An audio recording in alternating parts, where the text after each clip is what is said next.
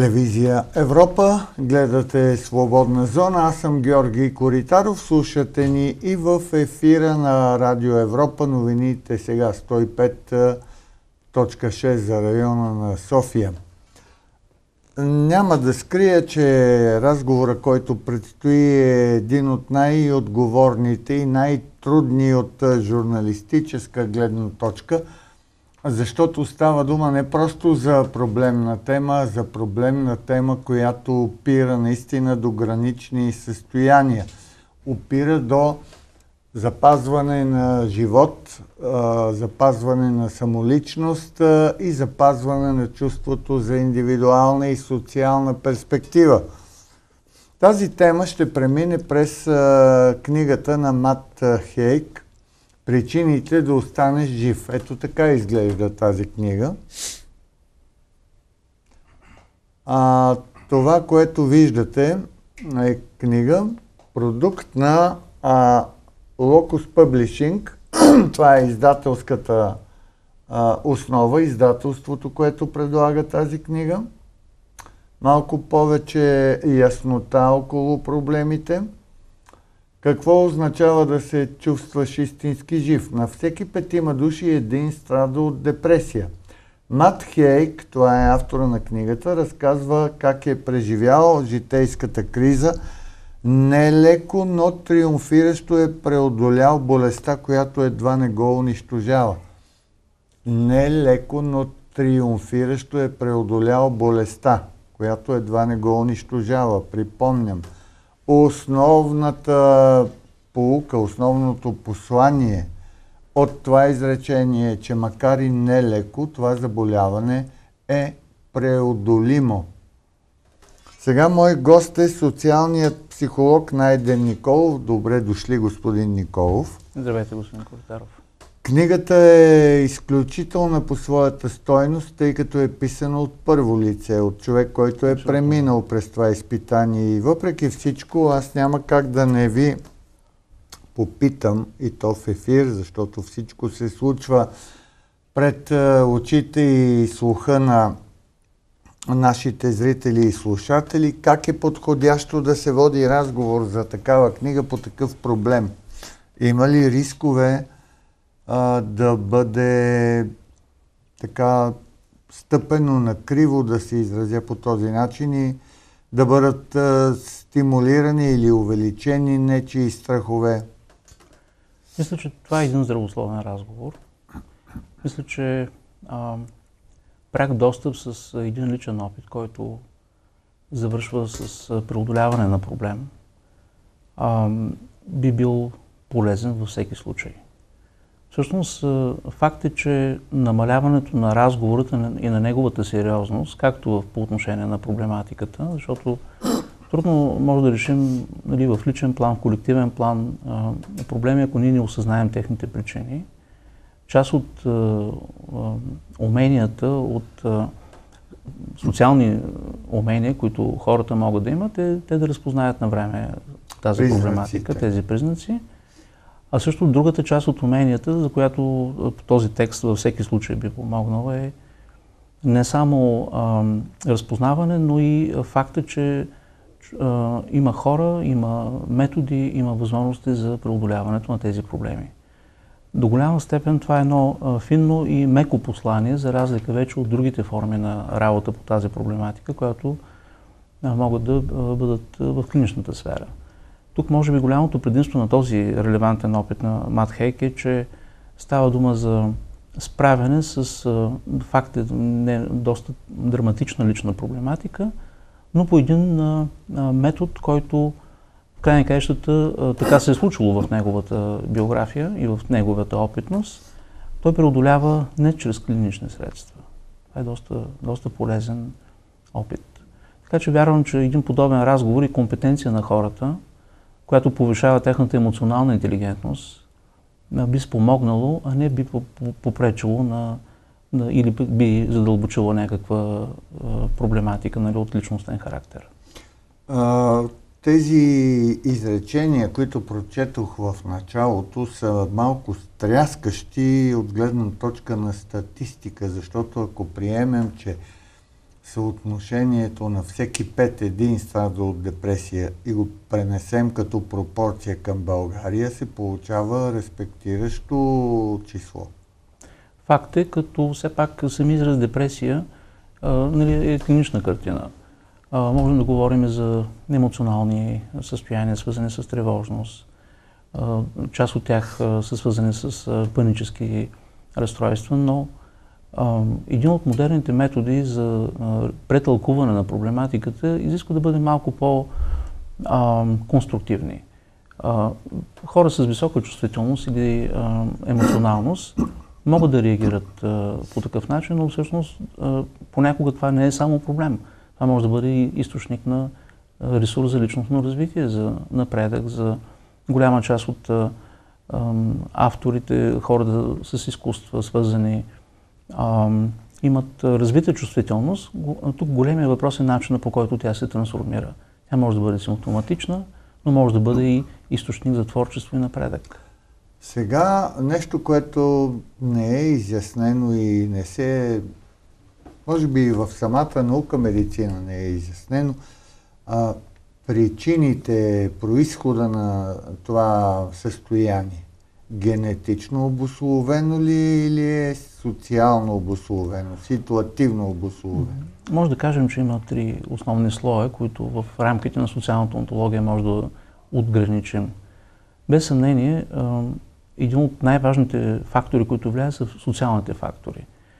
Последните години, още от старта на 21 век, с нахлуването на информационни технологии, с улесняването на физически дейности, до голяма степен умственият труд и интелектуалният труд е този, който носи добавена стоеност. Хората, като цяло, ние преживяваме значителна трансформация към ново състояние на нашата биология и на, на нашите комуникации. Нещо, което в историята до сега никога не се е случвало. Говорим за четвърта индустриална революция, която се базира точно върху тези умения. А наш, нашия психически и физически апарат, нашата, нашата биология е адаптирана и е създадена в нали, хилядолетия с а, мозъчни структури, които са обслужвали друга реалност. И в, при тази радикална промяна, която настъпва в, от гледна точка на новите условия на живот, хората не са подготвени. Затова са нужни и знания. Разбира се, не трябва да омалважаваме биологичен и генетичен фактор. Има известна предразположеност, защото факт е, че хората, включително и генетично, се развиват нашия начин на живот, развитието на интелекта допринася и за нашите генетични промени.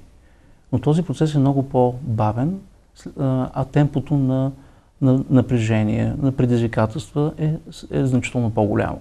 Така че този дисонанс между двата фактора, една неадаптирана биология все още, Сега. и в съвременните условия може да предизвиква такъв ефект. Нещо много важно като симптоматика. Мат Хейк описва че на 18 годишна възраст, т.е. 6 години преди да развие ефективно депресията като състояние, има проблеми с съня. Буди се нощно време, изпитва да. страхове. Как се получава тази връзка? Има ли пряка причинно-следствена връзка между проблеми с съня и това, което се получава след Мисля, това или не? До голяма степен тази книга и този личен опит, който е абсолютно автентично споделен, това е голямата ценност. Тук не става дума за, да не кажа, замазване или за да. ам, тази откровенност на, на автора помага наистина да, да извлечем един много ценен и важен опит. А преди влушаване на това състояние, на, на нивото на самото поведение и ежедневието, може да наблюдаваме по-рано предупредителни сигнали – част от тези, тези сигнали са свързани с, да не кажа разстройство, но трудности с съня. Може да се повиши чувствителност, може да има реакция на емоционална тревожност без някаква видима причина. Така че тези предварител, предварителни сигнали, които той ги е регистрирал в своето поведение, ако се предприемат обратни действия, те биха могли да облегчат и а, човек би, би могъл да реагира много по-рано, да, обаче, отколкото да, да затвърди проблема. Нека да кажем една нещо, което е сега а, болезнено, може би, но си е вярно. Няма а, добре работеща система за превенция, примерно и преодоляване на проблеми с съня в България. Няма такива специалисти. Факт е Тези, е, които нещо, да. са налични, са меко казано недружелюбни. Нали, има такива проблеми. Принципно тази проблематика може да бъде а, споделяна или да бъде интерпретирана и от специалисти по клинична психология, терапевти.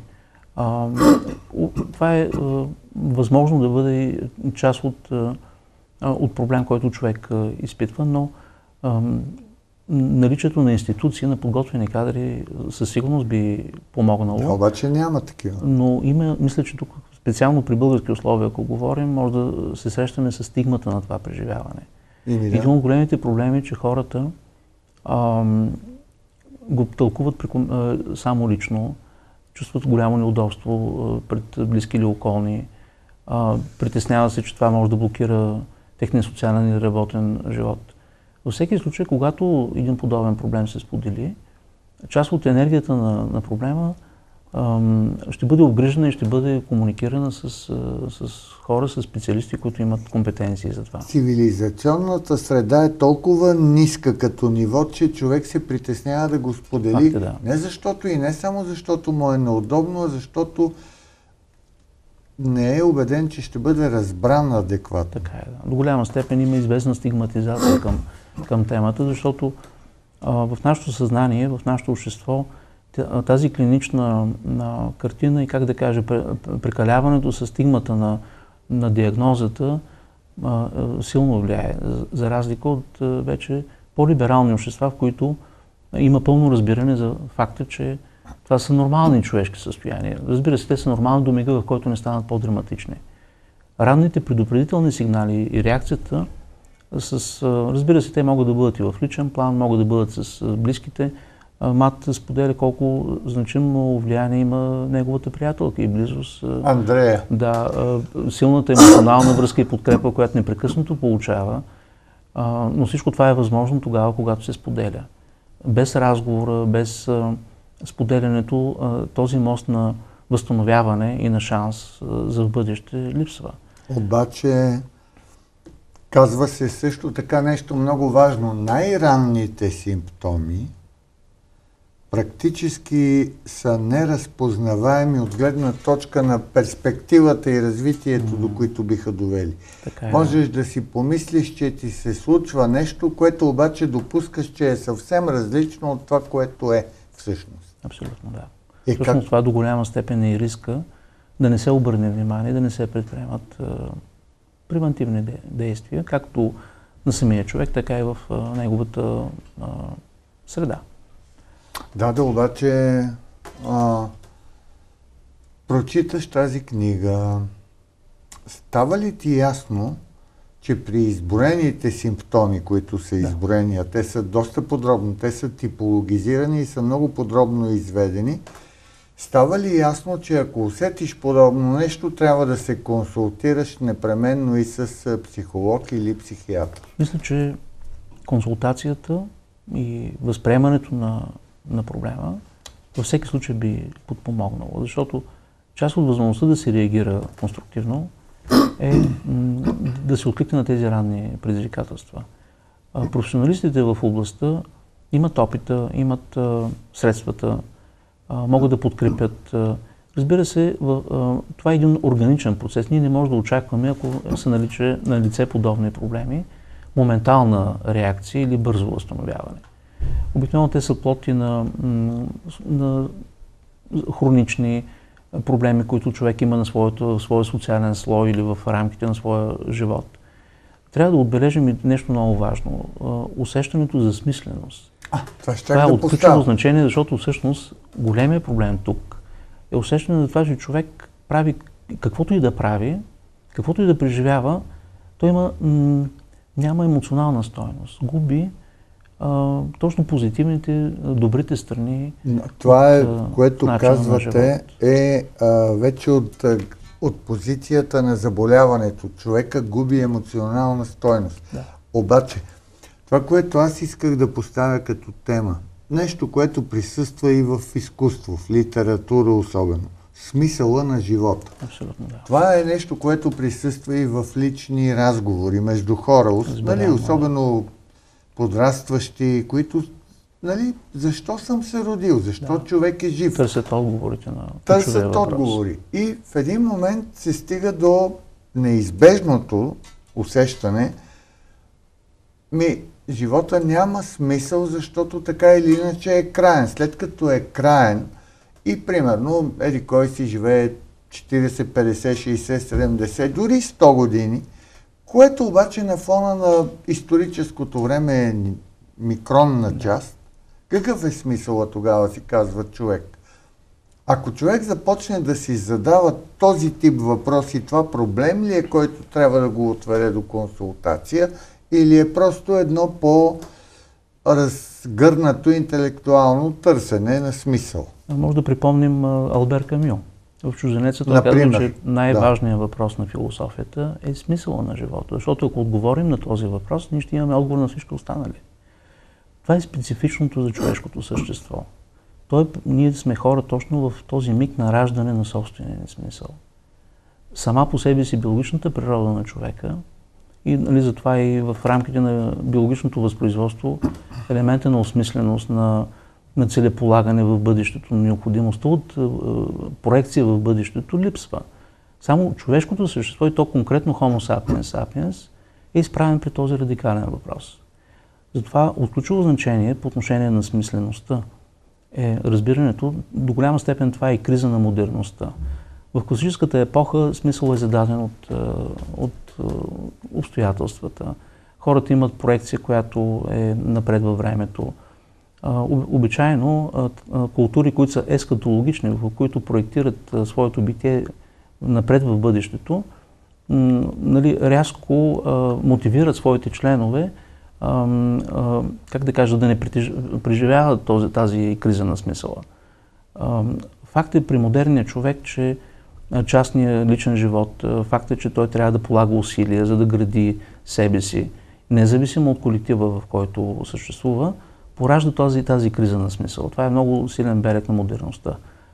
Затова от ключово значение е при младите хора, в училищната среда, в семействата, това да бъде една открита дискусия за, за факта, че а, да, имаме колективни смисли, имаме хилядолетни традиции, но до голяма степен всичко се случва благодарение на нашата, нашите индивидуални лични усилия. Това е всъщност до голяма степен нещо, което не е осъзнато в необходимост. И да се полагат усилия, това градене на личния смисъл, това, този избор, който човек има, защото чрез свободата се реализира отговорност да бъде една добра, позитивна перспектива, а не да, да остане на нивото на, на клиничната симптоматика. Време за новините и след това продължаваме разговора с господин Найден Николов.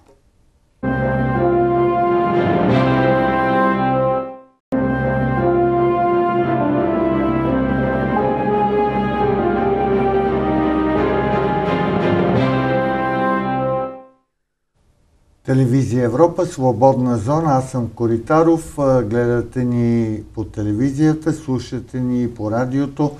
Радио Европа новините сега 105.6 за София. Продължаваме разговора с социалния психолог Найден Николов.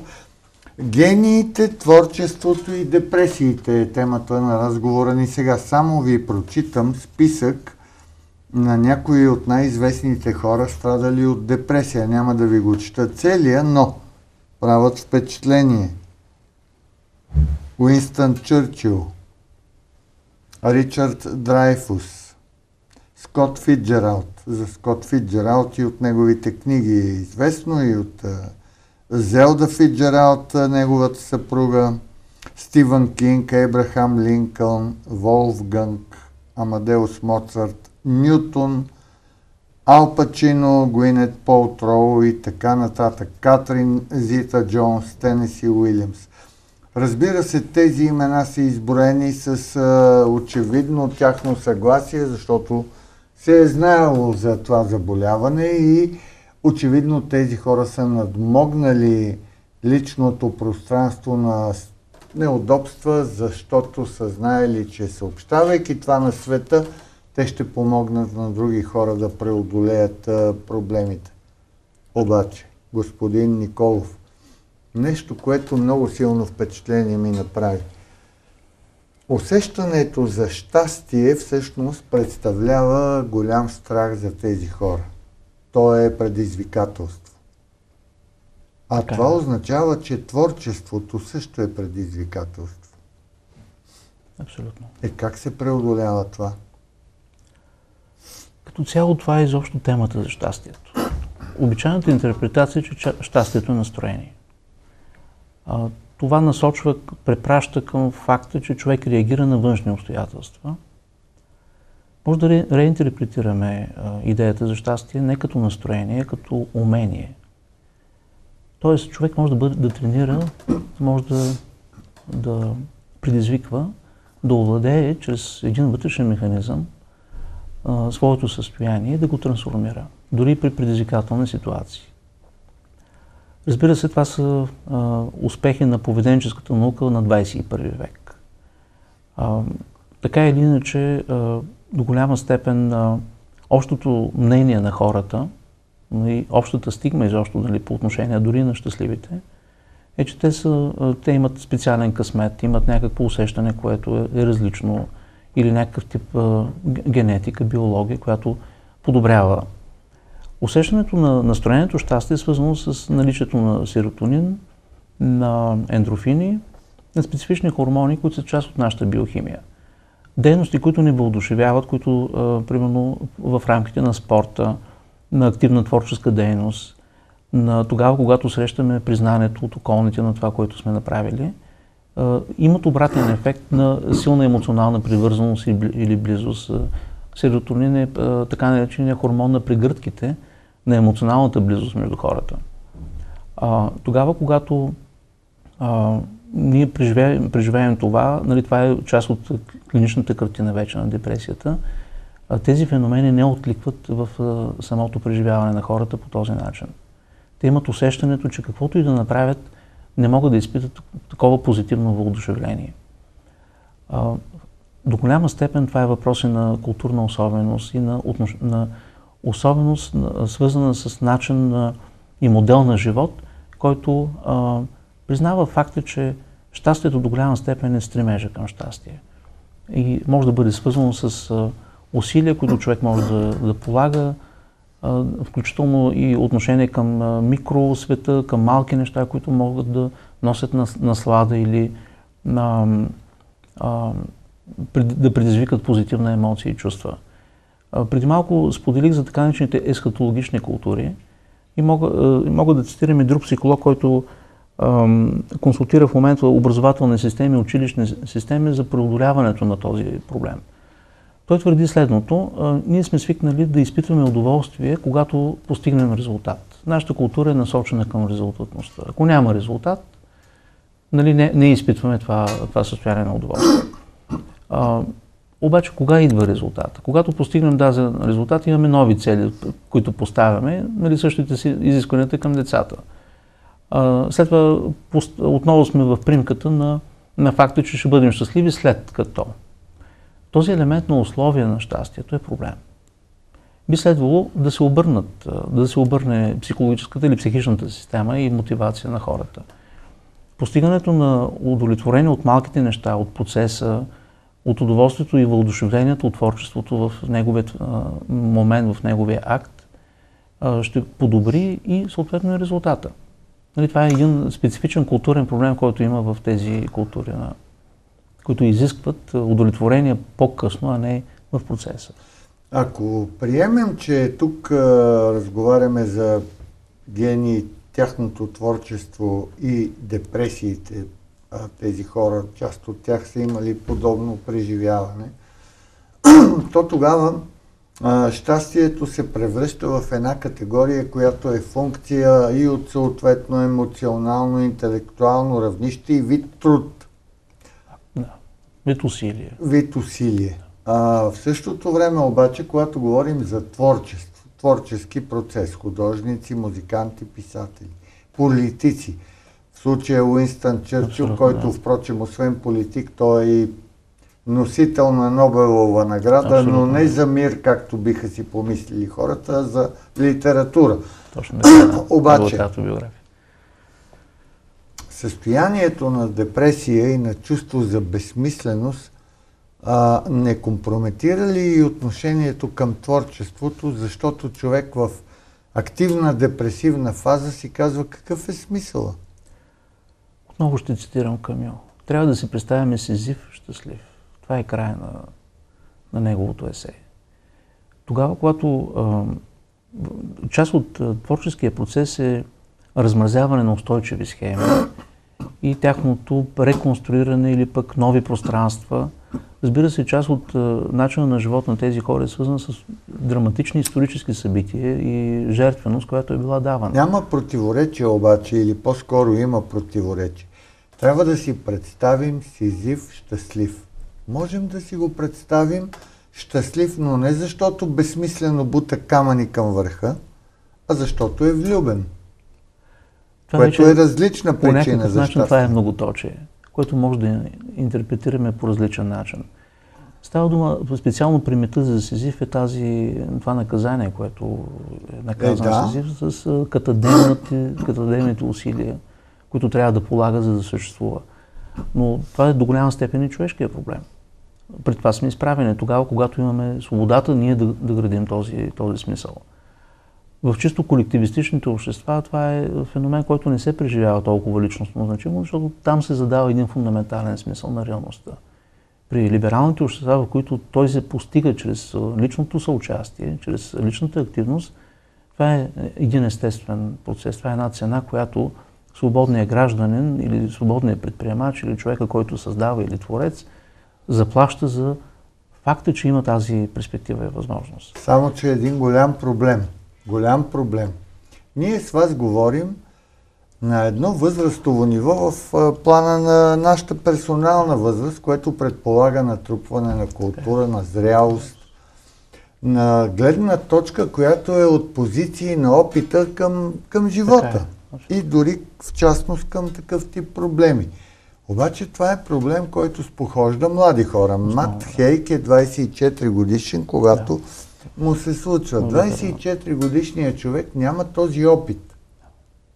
За 24 годишния човек митът за Сезив дори може и да не е познат още. Тогава как да се спаси? А, делото на давещите се не може да бъде дело на Абсолютно, самите да. давещи Абсолютно, да. Това е до голяма степен мисията на... А, мога да цитирам а, един реформатор на образователната система, нали, не само на Запад и в Великобритания. А, това е Кен Робинсън, сър, сър Кен Робинсън. Неговото становище е, че трябва да се развие менторството като механизъм, в който може да се подава един мост към бъдещите поколения и то точно в тези сфери, които са всъщност значими и проблематични. Не толкова в техническите умения. Нали, до голяма степен образователните системи са насочени към технически умения. Но социалната емоционална интелигентност, умението да, да се справиш с а, смисъла, с личните предизвикателства, пред които си изправен, са много важни, особено за младите хора. Така че този мост може да бъде изграден точно с такъв тип менторски програми. Част от големите спортни достижения са свързани с факта, че спортните лидери са ментори на младите хора и те ги придвижват по един успешен път, като пример, успешен пример напред. Това може да бъде в областта на изкуствата, на технологиите. Това са абстрактни неща. Защото защо са абстрактни? Защото няма пряк досек. Например, примера на Кристиано Роналдо или на Лионел Меси. Да, прекрасен пример. Спортисти въздействат ако, позитивно. Ако насочим вниманието на част от тези хора имат, са описали своите истории, разказали да. са, но това е съдържание, което може да бъде споделено с младите хора, да има тук всъщност този мост трябва да бъде институционално гарантиран да бъде значително обърнато внимание върху тази проблематика и то не, от, не в, само в юношеска възраст, но и много по-рано. Това е голям До дефицит на на човек, образователната който система. има проблем с депресия или някакъв друг проблем, с Да. психолог или специалист в тази област. Обикновенно става дума за вербална комуникация, специалиста обяснява, Интерпретира, така, интерпретира. дава съвети. И ми смя... Българската психологическа школа може ли да бъде окачествена като носител на достатъчно богата култура извън професионалната, че да води адекватни разговори и да, да изгражда доверие към себе си? Уверен съм в това. Само, че тук имаме един такъв, една такава визия на образователната система, която не уважава тази роля. Примерно, ако нямате количество деца в училище, няма училищен психолог. А, в този смисъл на думата това е а, или беше трансформирана ролята на училищния психолог в а, педагогически съветник. Защо да бъде пе- педагогически съветник? Неговата роля като психолог е много по-ценна и важна, защото ще работи точно върху дефицитни области, които са от ключово значение за растежа на, Ами, на децата. заради национални комплекси и лицемерие е сменено Сигурно е това така. понятие, Много е защото ако вероятно. се каже психолог, да не би някоя баба от село да си каже, ао, детето е болно. Това Защото не правят Това е разлика големия между- проблем, всъщност, за който, за който говорим. Големия проблем е стигматизацията на проблема. Еми да. А, това е а, и, а, но най-вероятно това е известна липса на модернизация и на либерализация на, на, на социалната култура в институциите при български условия. Но мисля, че се правят пробиви, има развитие, а, което в обратен ред връща тематиката по един по-добър начин. Така че отново да споделя, част от а, подхода е този менторски опит, който да се транс- трансферира към децата. Защото ако в рано детско развитие има благотворно влияние, всички тези сим- симптоми и проблема може да бъде работен предварително. Това е един от всъщност от корените на, на, на посланието и на самия мат. Другото, което във всеки случай можем да извлечем от неговите съвети, те са изключително ценни според мен. Той дава към 40 съвета от личния си опит за Да. възстановяване. Тези съвети обаче всеки може да прочете, когато Да, види да. книгата. Аз благодаря на господин Найден Николов, социален психолог, за участието му и за това, че хвърлихме достатъчно светлина върху проблема.